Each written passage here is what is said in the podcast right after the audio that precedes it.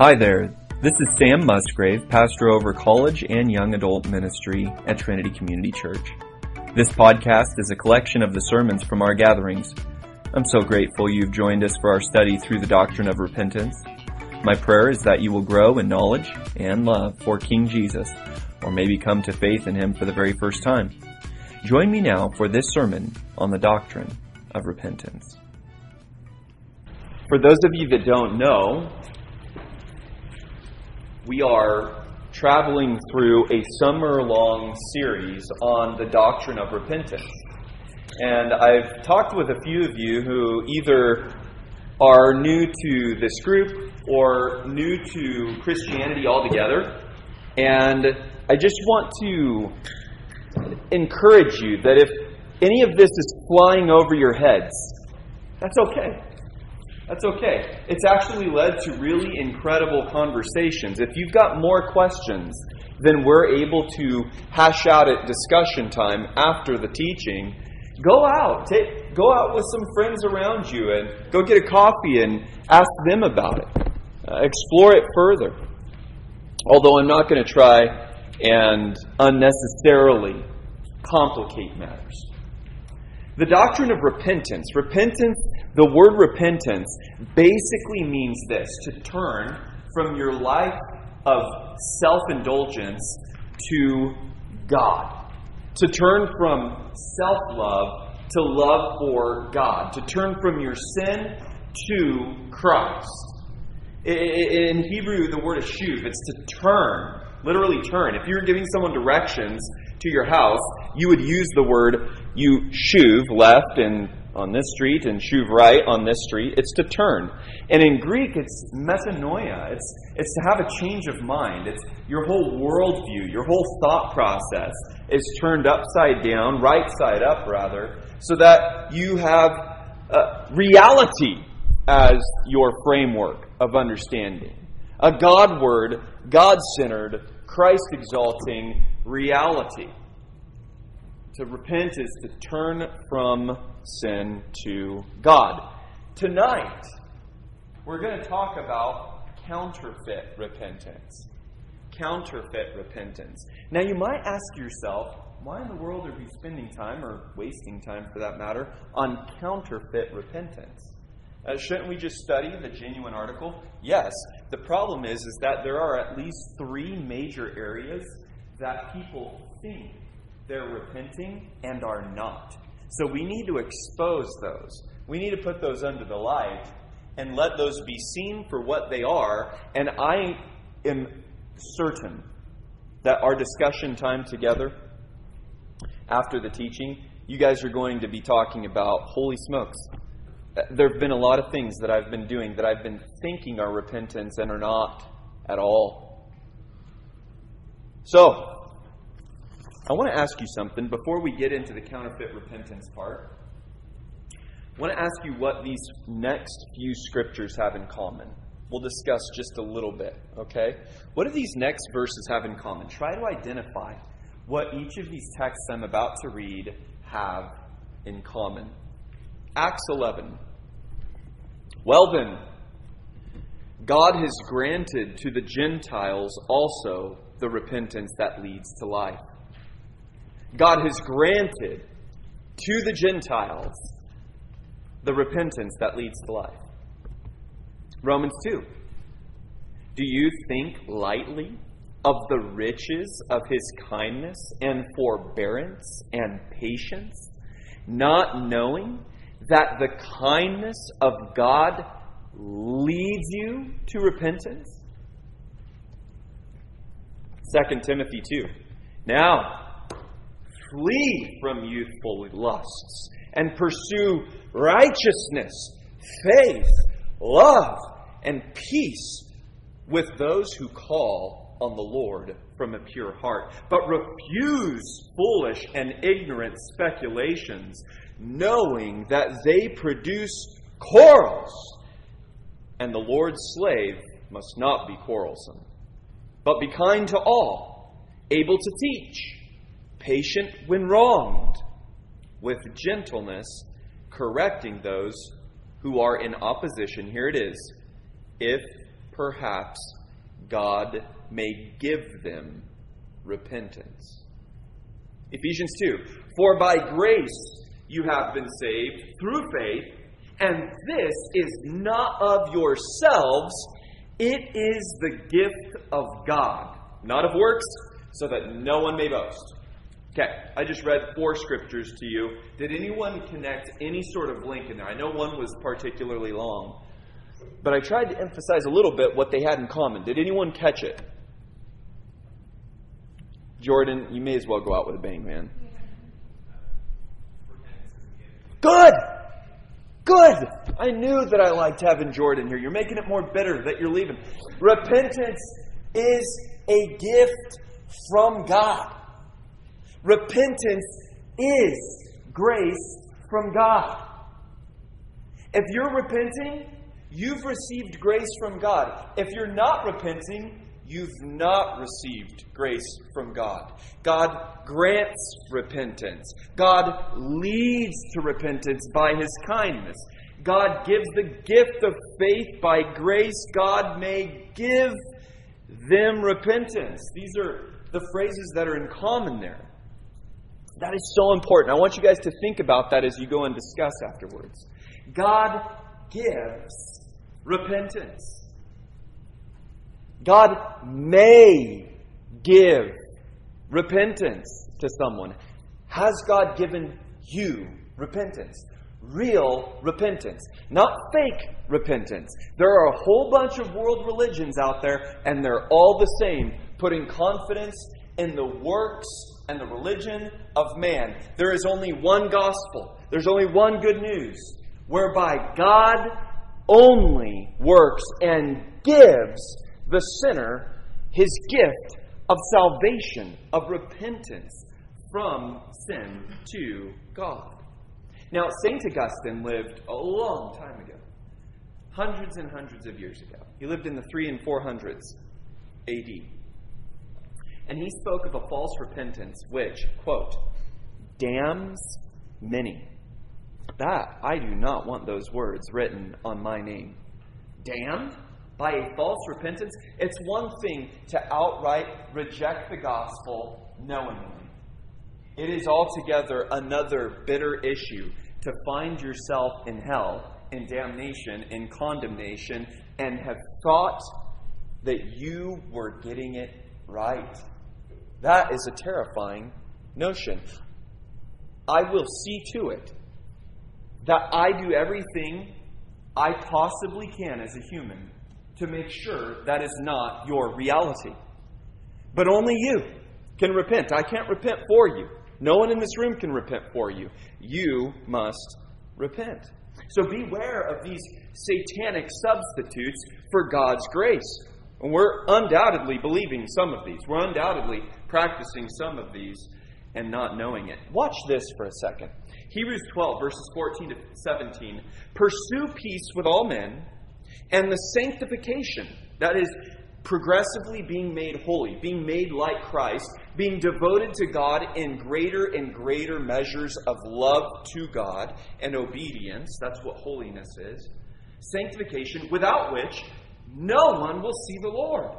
If you're not being sanctified, if you're not becoming more like Christ, if you're not loving Him more and hating sin more, you won't see the Lord. That's a terrifying indictment. You won't see Him. Forever you won't see Him.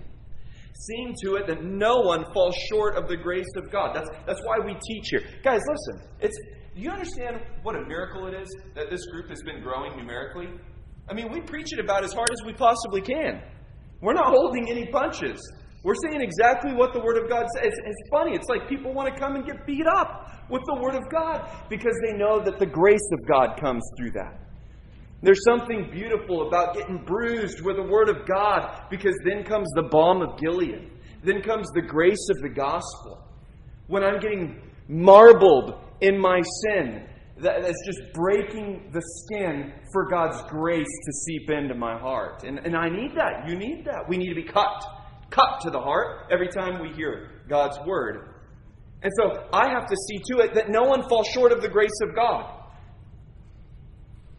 That no root of bitterness springs up, causing trouble, and by it many be defiled. By the way, that comes from the Old Testament, and it's referring to someone who is basically living in sin and saying to people around them that their sin isn't sin, and that infects the whole group.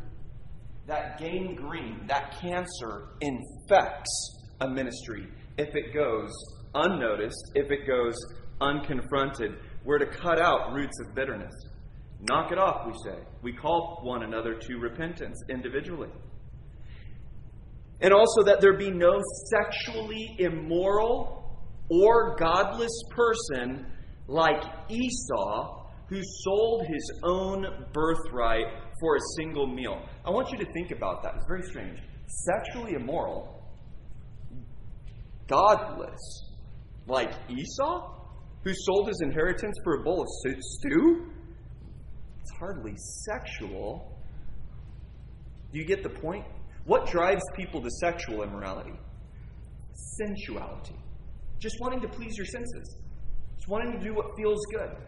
What smells good, looks good, tastes good, sounds good. Which one did I leave out? Whichever. Five senses, okay? Sensuality. What was Esau doing? He was doing the same thing that anyone does when they're engaged in sexual immorality. He was just pleasing his senses. I've got a hungry stomach. The stew smells good. It looks good. I want it. It's the same basic thing that drives people to sexual immorality. A single meal, he gave it all away. For you know that even afterwards, when he desired to inherit the blessing, he got his belly full and he came to his senses and he thought, oh no, I want what I gave up. He was rejected, for he found no place for repentance, though he sought it with tears. Again, absolutely alarming, isn't it? Have you been postponing repentance? Are you running the danger of Esau, of finding no place for repentance? And coming to the place when you finally seek it with tears, and God says, I'm sorry, you waited too long. It's not coming. I'm not giving it. Now is the day of salvation. Today is the day of favor. Repent, turn. Christ has come to me, all who are weary and heavy laden. Come to me, and I will in no wise cast out. Come now. Come now. Matthew 3. Now, in those days, John the Baptist came preaching in the wilderness of Judea, saying, Repent, for the kingdom of heaven is at hand. For this is the one referred to by Isaiah the prophet, saying, The voice of one crying in the wilderness, Make ready the way of the Lord, make his path straight. Now, John himself had a garment of camel's hair and a leather belt around his waist, and his food was locusts and wild honey. Then Jerusalem was going out to him, and all Judea and all the district around the Jordan. And they were being baptized by him in the Jordan River as they confessed their sins. But when he saw many of the Pharisees and Sadducees coming for his baptism, he said to them, You brood of vipers, who warned you to flee from the wrath to come? Therefore, listen carefully. Bear fruit in keeping with repentance. Repentance is a moment by moment, second by second, day by day lifestyle. It is what we don't stop doing. We're constantly turning from sin to Christ. Constantly, constantly, constantly. Because our heart is prone to wander. Our eyes are gravitationally pulled to uh, uh, delight the senses. Whatever comes into our mind and whatever desire arises in our body, we want to please that, but that's how we lived outside of Christ. Now we have a new man that keeps turning, oh, I hate sin. It's such a burden. Christ is life. Christ is food. Christ is drink. Christ is joy. That's what the new creature says. That's how you know that you're a new creature is repentance is your life. It's, it's your oxygen, it's your breath, it's, it's your cry. And do not suppose, John continues, that you can say to yourselves, We have Abraham for our father, relying in religion and, and heritage. For I say to you that from these stones God is able to raise up children to Abraham. God can make children of Abraham from rocks. And the axe is already laid at the root of the trees. It's right there. You, you want to you want to risk this? Therefore, every tree that does not bear good fruit is cut down and thrown into the fire. As for me, I baptize you with water for repentance, but he who is coming after me is mightier than I. I am not fit to remove his sandals. He will baptize you with the Holy Spirit and fire. His winnowing fork is in his hand, and he will thoroughly clear his threshing floor, and he will gather his wheat into a barn, and he will burn up the chaff with unquenchable fire.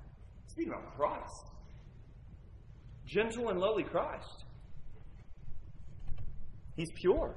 He baptizes, he submerges people into God. This is what it means to be baptized with the Holy Spirit. He, he puts people into God by his death and resurrection.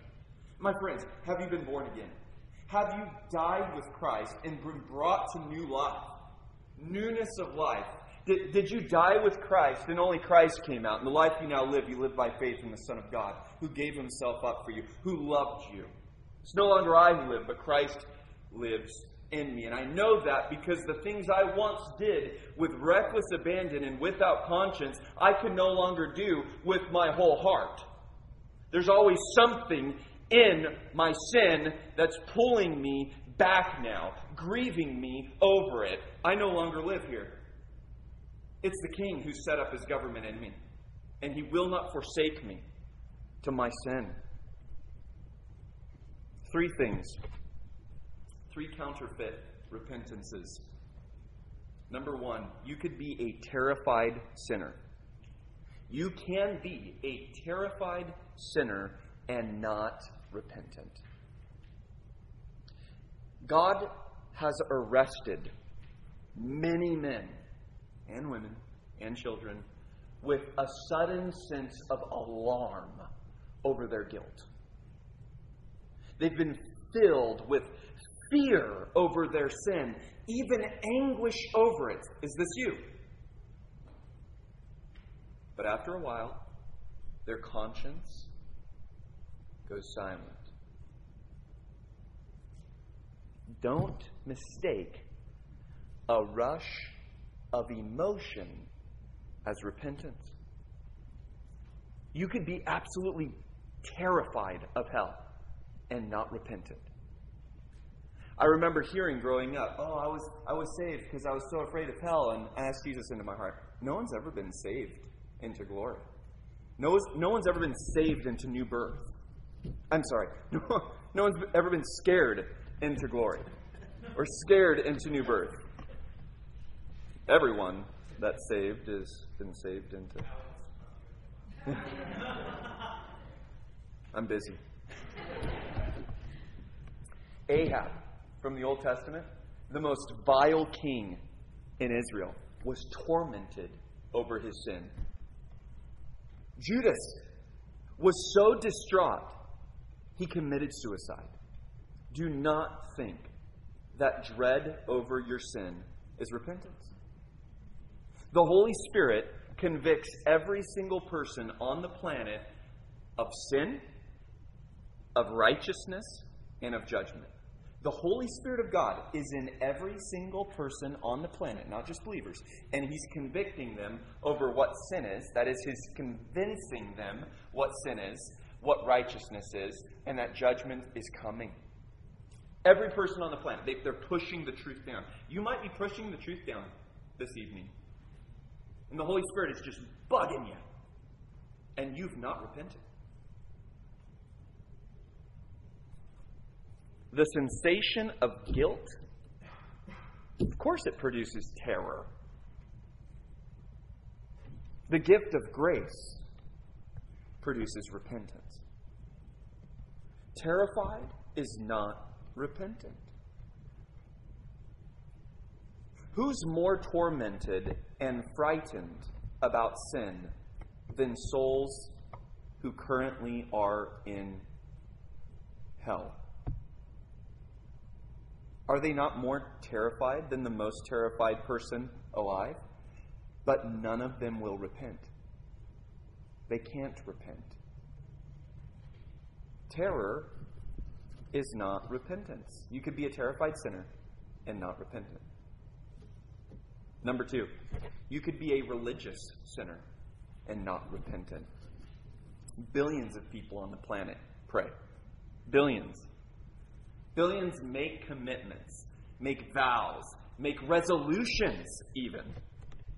Uh, you remember the nation Israel vowed, I will not serve gods, that is, other gods, in Jeremiah 2.20.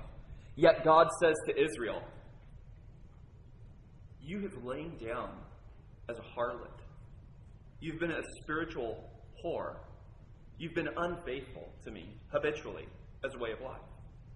Uh, many promises are made on a deathbed. If God would just heal me, if you would just heal me from this sickness, from this disease, I'll recover and I'll run after righteousness. And they get better and run after sin like they did before. False repenters will frequently resolve against their sin because sin is painful to them. It destroys them, their health, their psyche, their relationships, their, their wallets. It hurts every part of their life. But they never repent because sin is sinful. They might rid themselves of a sin here and there because they're painful or inconvenient or destructive. But that's not repentance. False repenters will quickly vow to stop a certain sin because they fear a future consequence, even death, even hell. But that's not repentance. You see, love of self will make vows in a big raging storm. But love of sin will break each of those vows when the storm calms. Third, you can be a selective sinner and not repentant. A selective sinner and not repentant. Micah 6 says that we would rather part with a child, with our own child, than with the sin we love most. Yet it is possible to leave a sin without really repenting of it. How is that? What good is it to stop some sins just to keep others? Have you ever noticed this? This is a tricky one. We, we, we feel self assured, we feel accomplished, we feel spiritual, spiritual. That I've parted ways with a couple sins that have a less strong grip on my heart, but I'm really cherishing these other ones over here. As long as I can part ways with some of them, and keep the ones I really love. Oh, I've really grown. This isn't repentance. King Herod, famously wicked king, made tons of reforms, but he refused to surrender his incest. Was Judas repentant when he forfeited his silver? He ran back in. He was crying. He threw the silver into the temple. He said, I've shed innocent blood. But his soul had no change of mind, no change of heart, no change of will, no repentance, just regret. No spirit, just emotions. 2 Corinthians 7 clearly separates worldly grief from godly grief, which believes repentance to salvation. And we'll close with our time reading that. Judas did renounce the bribe he took as a false witness against Jesus, but it was only to save himself. It wasn't to save Jesus. Matthew is clear that Judas panicked as Jesus was condemned. That's what signaled his fear. Now, a false witness he would suffer the same consequence as Jesus if anyone ratted him out. That was the penalty for bearing false witness. You suffer the same consequence the person you lied about suffered. More importantly, the betrayer did not renounce the sinfulness of his sinful heart and run to the Savior. Instead, he ran away and sought to atone for his own sins by killing himself. And so you can leave sins and not repent. Don't exchange one sin for another and call that repentance. A spender, a really lavish spender in their youth, might become extremely stingy in old age. They've not repented. They love money all the same. The addict didn't repent when he traded his substance abuse for other obsessive compulsive behaviors. Alcoholics and workaholics and exerciseaholics are all holics in bondage to the harsh slave master of sin. If you've not repented, uh, you've not repented, if you've left sin to save your health or your marriage or your finances or your reputation, that's not repentance. As only light dispels the night, only grace, the great love of God in Christ, can banish sin from the heart, can flood sin out of the heart to true repentance. And, folks, I would not get up here and say these things with such conviction if I have not found them to be absolutely, substantially, unmistakably, irrefutably the reality in my life. I've seen this. There once was a time when I would have read this and I wouldn't quite know what it was saying. I'd go, I understand what the words mean. But uh, it's describing repentance as something that's very alien to me. No longer.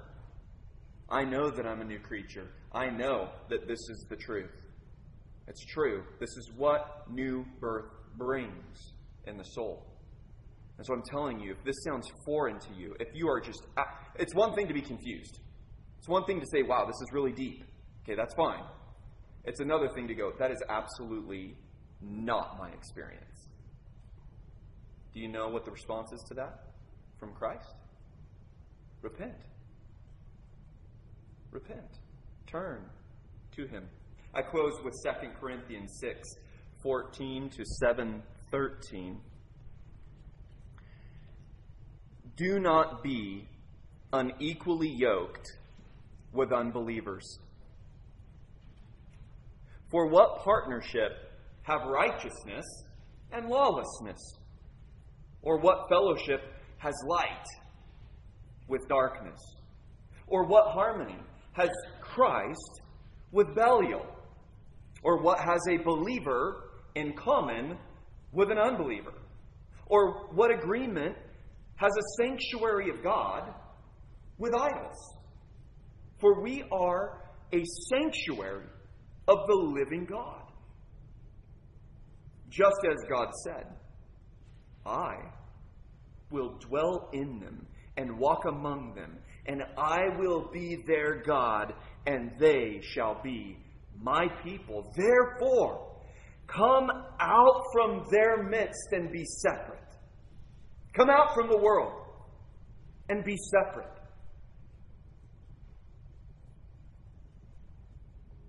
God says, Come out from the world and be separate. Do not call yourself a Christian who's just a worldly Christian. No, there is no such thing. Come out and be separate, my people and do not touch what is unclean, and I will welcome you, and I will be a father to you, and you shall be sons and daughters to me, says the Lord Almighty. Therefore, having these promises, beloved, let us cleanse ourselves from all defilement of flesh and spirit, perfecting holiness in the fear of God. Here we go. Though I caused you sorrow by my letter, Paul writes to the Corinthians. Though I caused you sorrow by my letter, I do not regret it. Though I did regret it, for I see that that letter caused you sorrow, though only for a while, I now rejoice. Not that you were made sorrowful, but that you were made sorrowful to repentance. For you were made to have godly sorrow, so that you might not suffer loss in anything through us. For godly sorrow produces a repentance without regret, leading to salvation. But the sorrow of the world, these fake repentances, bring about death. For behold, look, what earnestness this very thing, this godly sorrow, has brought about in you. What vindication of yourselves, what indignation, what fear, what longing, what zeal, what avenging of wrong. In everything, you demonstrated yourselves to be innocent in the matter. So, although I wrote to you, it was not for the sake of the offender, nor for the sake of the one offended, but that your earnestness on your behalf might be manifested to you in the sight of God. For this reason, we have been comforted. He said, Do you understand why I confront sin? Uh, listen, young man, young woman, do you understand? I, I, I, I don't want to get up here and say hard things. I don't want to get up here and look at a bunch of blank stares. That does absolutely nothing for my ego. At all. I don't want you to dislike me. I don't want you to dislike being here. But I am a man under obligation. I must tell you the truth. You are sinners. I am a sinner. I sin because I'm a sinner. We sin because we're sinners. And you need to hear the truth of God oppose you in your sin so that you might see yourself and feel yourself to be a sinner and fly to the only Savior who comes to save sinners from their sins. That's all that Jesus does. Jesus does not delight. He is unwilling that you remain in your sin and perish. He's not stingy. He's not withholding. You come saying, I am a sinner. I'm sinful through and through. Every intention of my heart has the smoke of sin in it, has the stench of flesh in it, has the remnants of selfishness in it, and I need to be cured. I'm sick. I'm sick. I'm shocked. It's like a soldier. A soldier from the battlefield. He comes into the medical tent. What does he do? I've been shot here. I've been lanced here. I've been cut here. I think I've got an infection in my ankle from a barbed wire fence. I am messed up. Here they are. You need to see all of them. We need to get medicine and all of this. That's what the real sinner, that's what the real repentant sinner does. The, re- the real repentant sinner does not say, Oh, yeah, I've got a gash in my back, but I don't want him to see that. That's just embarrassing. I don't like the way my back looks. I don't want him to take my shirt off to expose the wound. No, that's insane, you guys. That's insane. Come, reveal I am a sinner. I am a self lover. I am a false God lover. I am an idolater. I need you to save me from my sins. I refuse to just be saved in my sins. Stop looking at Jesus as the forgiver. See him as the Savior. He rescues from sins. Have you been rescued from your sins? Or are you crafting a fake Jesus who's perfectly fine with you wallowing in the muck and mire of your flesh. Because that's a false Jesus, that's a false God. So I say to you, repent and believe the good news that you can do nothing. The good news that you bring nothing to the table of salvation except your sin, and that Christ brings everything. So we sang today. Nothing in our hands we bring except the promise of acceptance from a good and gracious King. Father, we ask that you would minister to us now as we sing, bring faith. Give us the gift, the grace of faith, and by your kindness, lead us to repentance. And give us eyes to affectionately look on Christ and to sing his name as the Savior of sinners.